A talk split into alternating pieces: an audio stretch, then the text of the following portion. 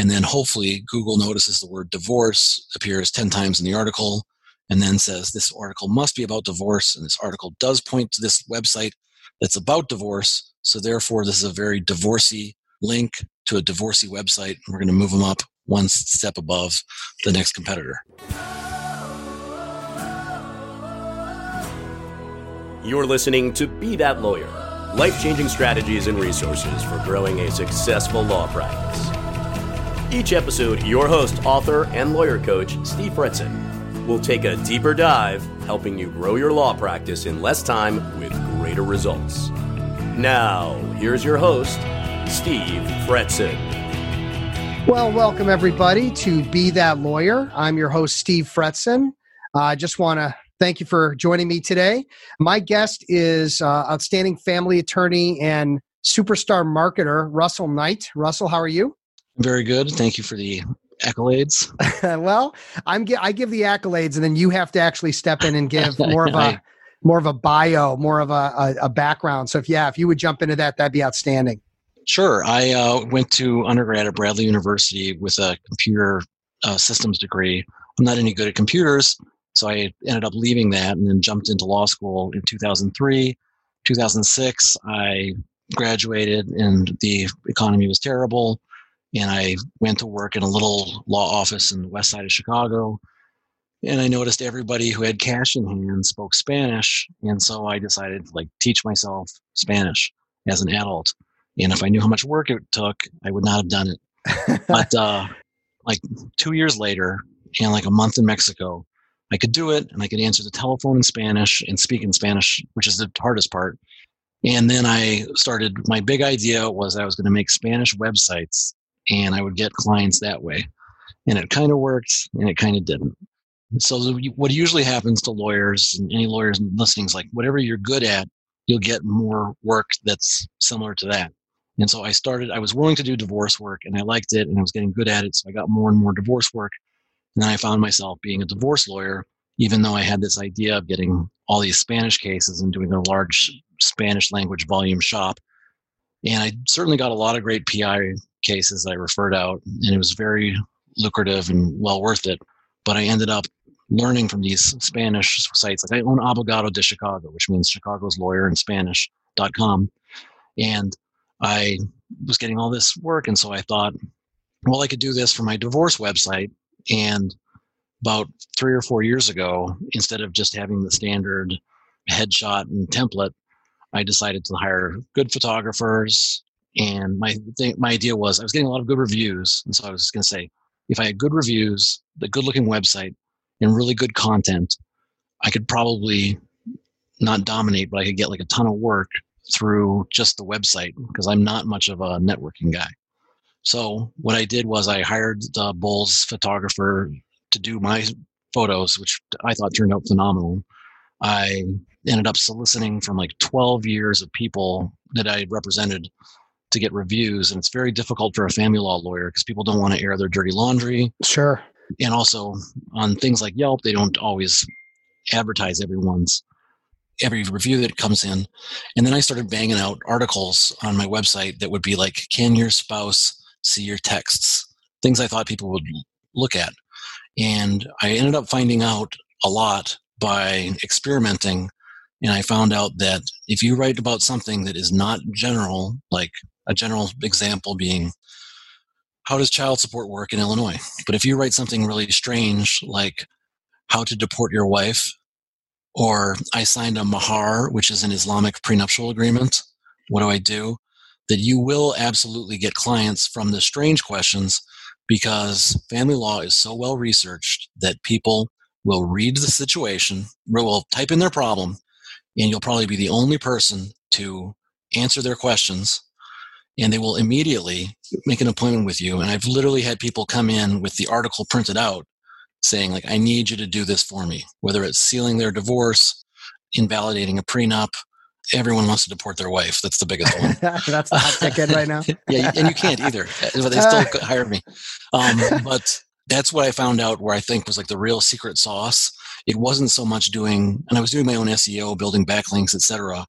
But it wasn't as much being on the front page of Google as it was being on the front page of Google for very specific issues, which usually requires a well researched 1200 to 2000 word article, just like you would submit to the Illinois State Bar Association about an issue.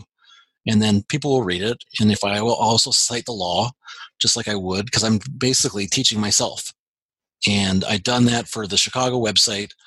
And I've done that for, I also have an office in Naples, Florida.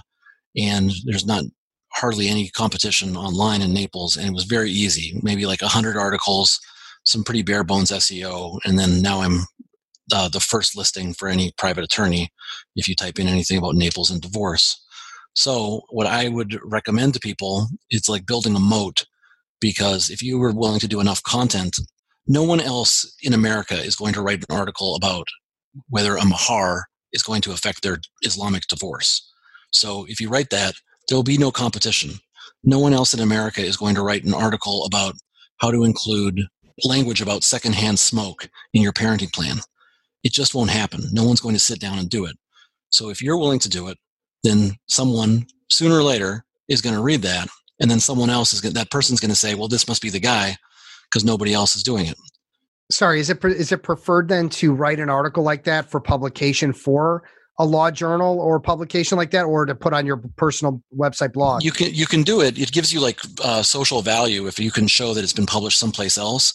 If you can publish it on some even remotely prestigious website like i think i publish things for the illinois state bar association and then if a link comes back to your website it works identical to how citations work in for lawyers where the supreme court of the united states is the number one citation if you get a link from the new york times.com that's the number one citation.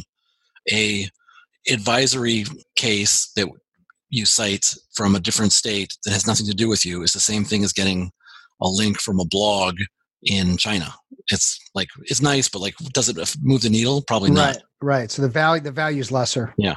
yeah. So one of the things I do do is I do volunteer essays to other websites and most other websites are dying for content and the quality is probably not as the same as when i put it on my own website but it's still general questions and you can find anywhere in the world anything that's law related. If you write even slightly about something immigration related then it becomes federal and they'll almost always publish it. And so i've done that countless times about uh, what happens to foreign property in a divorce. I've written that article maybe 10 times for other websites and then they point back to me and then hopefully google notices the word divorce appears 10 times in the article and then says this article must be about divorce and this article does point to this website that's about divorce so therefore this is a very divorcey link to a divorcey website we're going to move them up one step above the next competitor yeah, I mean, what I like what you're saying, Russell, is it's very tactical. This is something that's that's that someone could take action on tomorrow if they had the the chops to do it. I think the the, the point you're making yeah. is most attorneys are so wrapped up in the work and the weeds that they never consider how content when done maybe weekly or more than that or whatever could really impact how they get found. Well, if you're doing research, I don't think that you really have an excuse to do that because if there's a, if you're doing research, you should be taking notes. If you're taking notes, you might as well turn it into an article. Yeah. Something that happens all the time is people say, "Oh, there's frozen embryos." it never ever goes to court because it's such a sticky situation. But then you look it up. How does this get decided? And then while you're looking it up, you cut and paste the citations and you flesh it out. And I, you know, an hour later, I mean, what would have been half an hour of normal research, maybe an extra hour, I have an article on top of that. And also forces you to do the research properly, I think. And and some of the things that you've had to figure out, whether it was the the the opportunity to to to work with, you know, to develop, you know, Spanish websites or or to write content, are there some hiccups or challenges that you had along the way that you could share so maybe people could avoid them?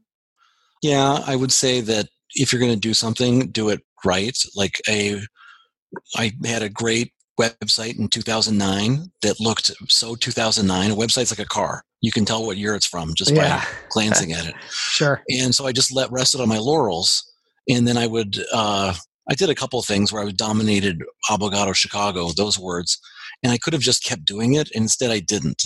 And now I definitely don't dominate that word because other people figured it out. So what I would say is whatever you're doing, you have to keep doing it. For, like I was the only person on Yelp for about five years that did anything uh, that was re- soliciting reviews as a lawyer. And then in 2014, suddenly everyone started doing it. And then it didn't matter that I had 20 good reviews because there were another 30 guys with 20 good reviews too. So what I would say is to uh, just keep building on what you're doing and double down on whatever marketing. If you decide to do content marketing, I know a guy in Memphis, Tennessee, who's been doing it since 1996. He has 1,500 articles. Wow. You, you cannot type in a question about Tennessee divorce law that where his thing won't pop up at the beginning of Google. So yeah, that would be my advice. But it's a lot of work. Yeah, I mean that's the that's the the challenge uh, that most attorneys are going to you know push back is how am I supposed to you know put that kind of content out there? But the reality is that you know they either can do it themselves, you can outsource it to a writer. I mean, we just had Dan Gershenson his his uh, podcast launched today in early June, and this guy all he does is make people look good through the content, the writing that he does. So I, I know it's it's probably best to do the research and write yourself if you can do it, but as a backup, is that is that something you've ever explored or, or thought about, or um, having a writer? Yeah, I would I would I do it for uh, offsite articles. Um, okay. To be honest, where I hire somebody because they're so desperate for content, and it also doesn't need to be state specific. Sure. So if they want, like, I use foreign property in a divorce because it doesn't really matter what the law is in your particular state because you're dealing with this foreign property. And the conclusion is usually the same is that you reserve it until a later date. So I will, I do hire people to do that. And then they solicit to other websites saying, Hey, would you like an article? And that's worth it because they find the person and they write the article and they do it for 100 to $200 an article. And if it was my time, it would be at least two hours for the same thing. So I do recommend those services. I'm not sure if I would. For me, I like it, and it's it's like doing a crossword puzzle. So I don't know if I would ever pay someone to write articles for my website, but yeah, again, if you enjoy it, if it's it's like networking, I can't send someone out to network for me. If if I enjoy right. it, I want to be the guy, yeah. you know, eventually talking with people. And by the way, um, I'm going to ask you offline who did your website. You don't have to share that on, online, sure. but I mean, I think it's great. And when I look at a website where I see great photography. I see calls to action, great content. I mean, you're writing a blog. I mean, there's a blog every day. So Just the about, content, yeah. yeah. So the and, and, who else is doing that? Is the is the right? So you're you're definitely in a space of your own. But I think it's something that attorneys should you know consider. Maybe not trying to be you, but at least trying to be you know a, a third of you or a fifth of you of what you're doing because it's it's clearly important to to put it put all that content out there. Well, there's a gentleman by the name of Miles Mason who's in Tennessee, and he did this.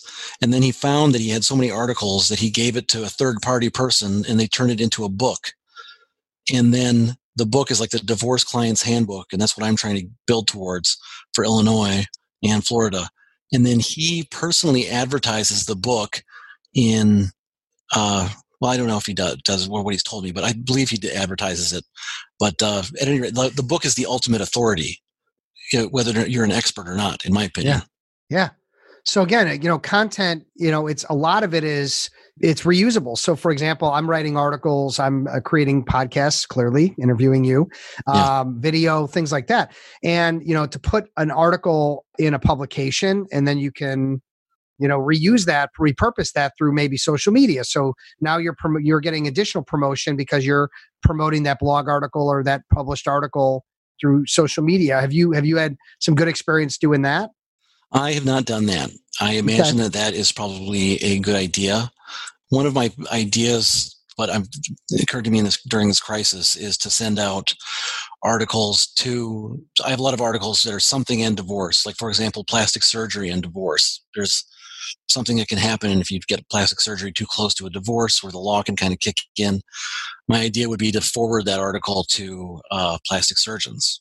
And, you know, okay. maybe it sticks in their back of their mind, or same thing with uh, my frozen embryo article. Like, if you're doing something, you probably want to know how it interacts with whatever with div- divorce. It would just intrigue you, just yeah. the same way where something that someone else does, it intrigues me how that affects divorce. So th- that's one thing I'm planning to do, but I haven't done it because I think everything's on standstill right now. Yeah, but I think I think now is sort of a great time you know, and I'll just give from my my own experience and what I do and what I'm working with my clients on is, you know, you write an article for the Chicago Daily Law Bulletin, great. That article gets published. There's a link to their website. I'll repurpose it on my blog.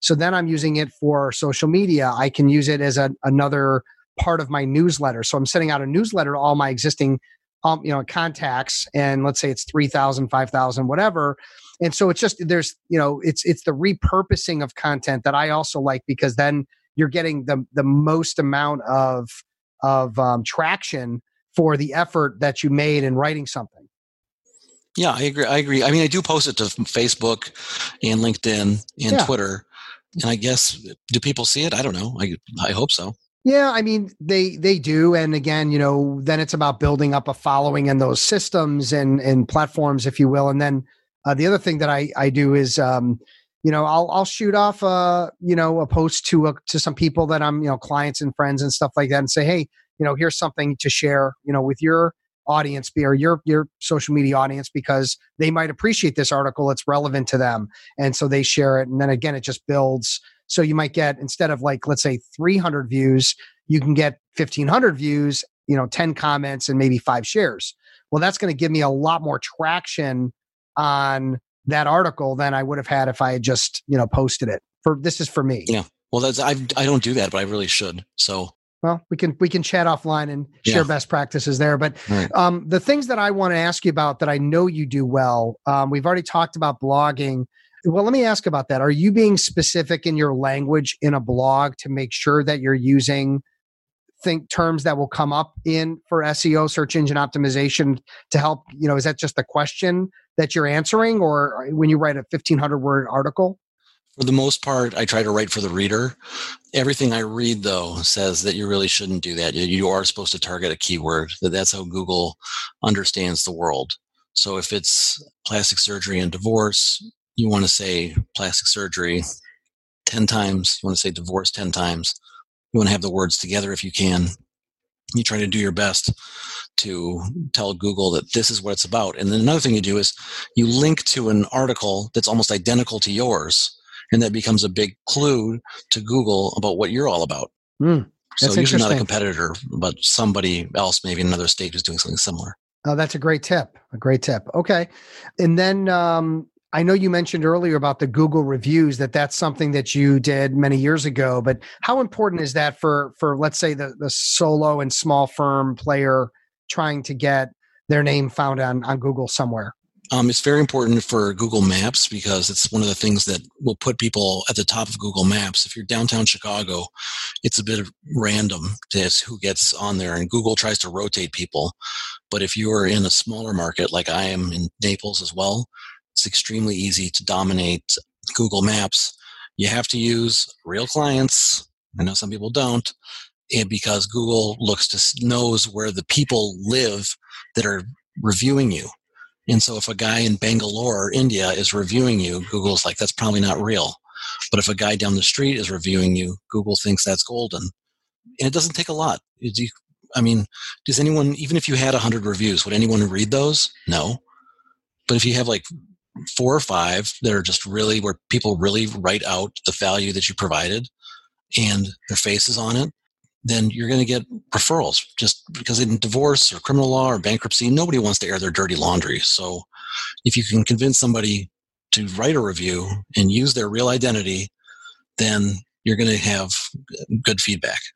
I've got a tip I'd like to share, and I don't know if this would, would be effective for everybody, but I will share it that when I ask people to write reviews for me, I typically tend to coach them a little bit on what I'm looking for because if they write a review and it says, Steve is great, I like Steve, yay, Steve, right? Like that's not really going to do much if somebody does decide they want to read about me and what I do. So I tend to coach them a little bit. First, get them to agree that they're that they're open to it, and then once they do, I said, "Do you mind if I give you a thought about?" it? And they say, "Sure." They'd actually appreciate it. And I use an acronym uh, I call the BAR, B A R and it stands for before, after, recommend, or before, after results. So essentially saying, you know, before I worked with Steve, lackluster business development skills, wasn't really, you know, all the things they told me before they hired me. then they're crushing it. So I talk a little bit about after, you know, what happened when, since working with him, here's kind of what's gone down. And then what were the results? You know, I doubled my business or I highly recommend him and here's why. And so that just gives a little bit more of a, of kind of the story in two or three sentences that someone could write versus again, something that ends up becoming like nonsense about about the in the recommendation. So just yeah, it just doesn't mean anything. Yeah. yeah, it doesn't mean anything. And I think people do do look at reviews, maybe not a hundred, but I I mean I was just buying. Uh, uh, this is silly, but I you know I'm I'm, a, I'm I love new technology, and I was looking at that the purple cushion. These, uh, you know, to maybe put on my office chair. Yeah. And I was looking at that, and I'm like, oh, that's interesting. But yeah, I started reading, you know, eleven thousand now, eleven thousand reviews. I mean, how many of those are real and how many are not? I don't know. But I try to you know, I try to read at least five to see if I think they're real. But uh, you know, I don't go to a restaurant, new restaurant, without reading reviews and That's seeing their exactly right. stars. And Yeah. so it's it's what we've become. It's just become a part of the culture and how we make decisions and how we decide to spend our time or money in in, in different places. So I wanted to ask you if you had to recommend three things that any lawyer should be focusing on right now to build their brand, to get noticed, to get business, what would you say are kind of the top three that you'd recommend as far as ways to spend their time and energy to to grow business? For time and energy, there's no doubt that writing articles about what you do and then having your voice come through that will pay off. There's no doubt. It won't pay off right away. It might take a year to be honest. I had I have one article that I wrote and it took a year and now it dominates this one keyword and we get like a client a month from it. Wow. Um, great. And so just it's really like rubbing a lamp and waiting for that genie. The other things that I would recommend to do is to look for something that nobody else is doing. I had such great results with Yelp for a five year period because I was the only divorce lawyer doing it. Now other people are doing it, which really proves that it works because other people started doing it. But there's other things that people aren't doing, like TikTok is huge right now. Every middle aged woman is looking at people dancing on TikTok. I'm not sure how someone could use that in their marketing, but I would think that that is the next thing, specifically because other lawyers aren't doing it. I even Right. looked yesterday, there's literally two divorce lawyers who have, they're non paid, they're free, free TikTok campaigns. So I would look for something people aren't doing. And then the third thing I would say is it is so cheap to invest in your website if you find a private person hmm. to do it, not an agency. And that private person will usually have a little bit of an artistic bent and they will make sure that you look good. That's their whole job. Yeah. And make sure you validate the marketing people that you work with. Like get them from a referral. A lot of the people that are just calling you randomly to sell you websites and, and marketing, you know, there's a reason they're reaching out. You know, they're not getting referred enough. If they were getting referred enough, they wouldn't have to do outbound marketing the same level. This is So absolutely true. Yeah. So true. so we definitely want to look at that. And then we'll kind of wrap up with with this final little segment that I call things they never taught you in law school. So, you know, I hear this all the time, Steve. I never learned business development in law school, marketing in law school. What are some things that lawyers should be learning in law school that would that would help them so much more when they get into the into the real world of practicing law? in law school, the professor will call on you when you are sitting there and not ready for it and will ask you about a piece of law or a theory. And then you get really scared because there's a 50 other people in the class and the professor, and then you give some half-assed answer.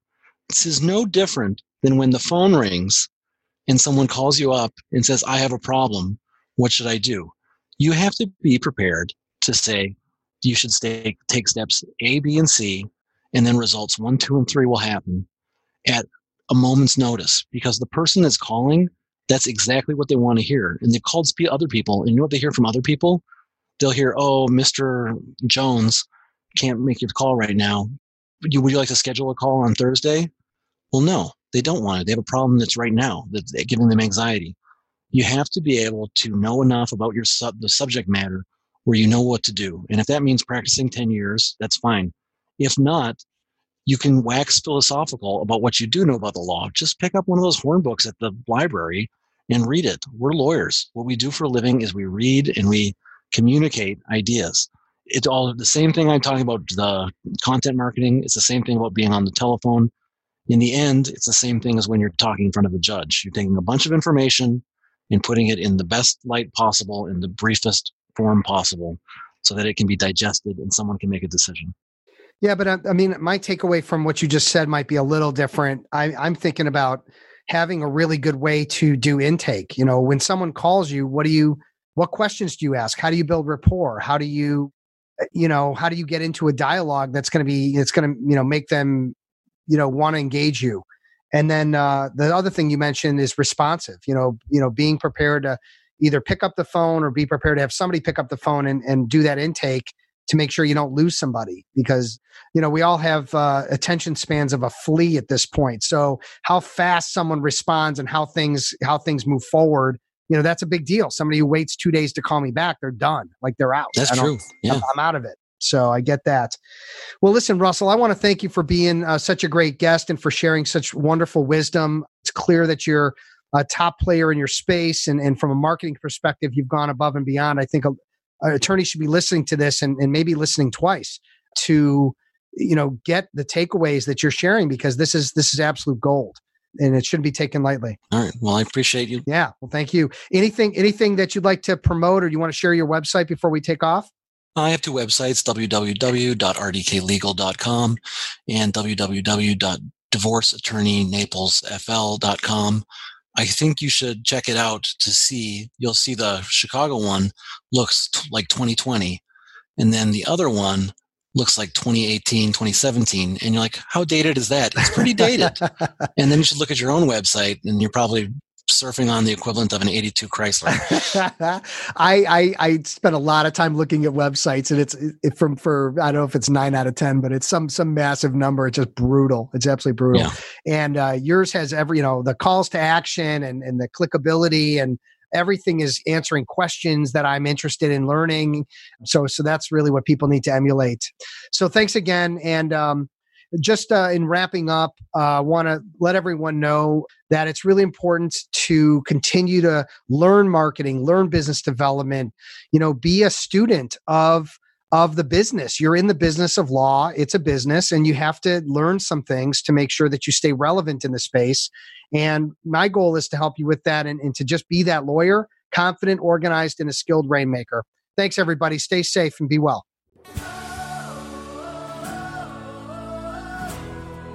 Thanks for listening to Be That Lawyer life changing strategies and resources for growing a successful law practice. Visit Steve's website, fretzin.com, for additional information and to stay up to date on the latest legal business development and marketing trends. For more information and important links about today's episode, check out today's show notes.